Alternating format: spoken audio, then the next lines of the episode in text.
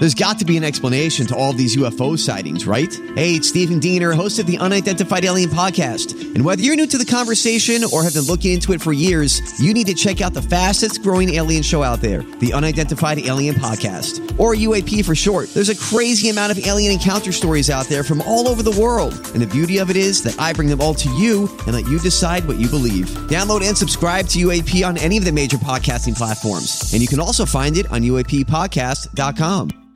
Hi, everybody. This is Adriana Trigiani. I'm the host of You Are What You Read. I have the privilege of interviewing luminaries of our times about the books that shaped them from childhood until now. We get everybody from Sarah Jessica Parker to Kristin Hannah, Mitch Albom, Susie Essman, Craig Ferguson, Rainn Wilson, Amor Towles, you name it, they come, they share. New episodes of You Are What You Read drop every Tuesday on Apple, Spotify, or any major streaming platform wherever you listen to your podcasts. I got some new information. This is a My Talk Dirt Alert update. A quick look at what's happening in entertainment. Real juicy. On My Talk, My Talk. Tell me something good. Good. Eddie Murphy brought nostalgia and ratings to Saturday Night Live. Murphy's hosting duties on SNL helped the show garner its highest ratings in two and a half years. It was Murphy's first appearance as a host since 1984. And don't forget about Lizzo. She was the musical guest. Her performances were a draw to the show as well.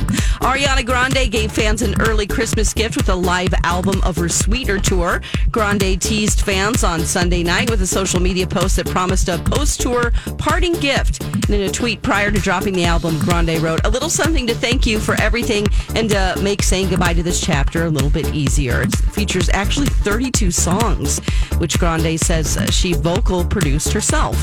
The best investment of the decade, that would be Netflix, whose stock grew a staggering 4,000% during the 2010s. At the beginning of the decade, Netflix had only 1.2 million subscribers and was still mailing out DVDs. A $1,000 investment in Netflix that year would have netted you nearly $43,000 today.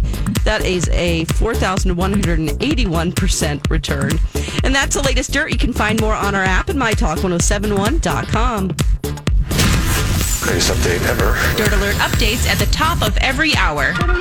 Plus, get extended Dirt Alerts at 820, 1220, and 520. Keep me updated.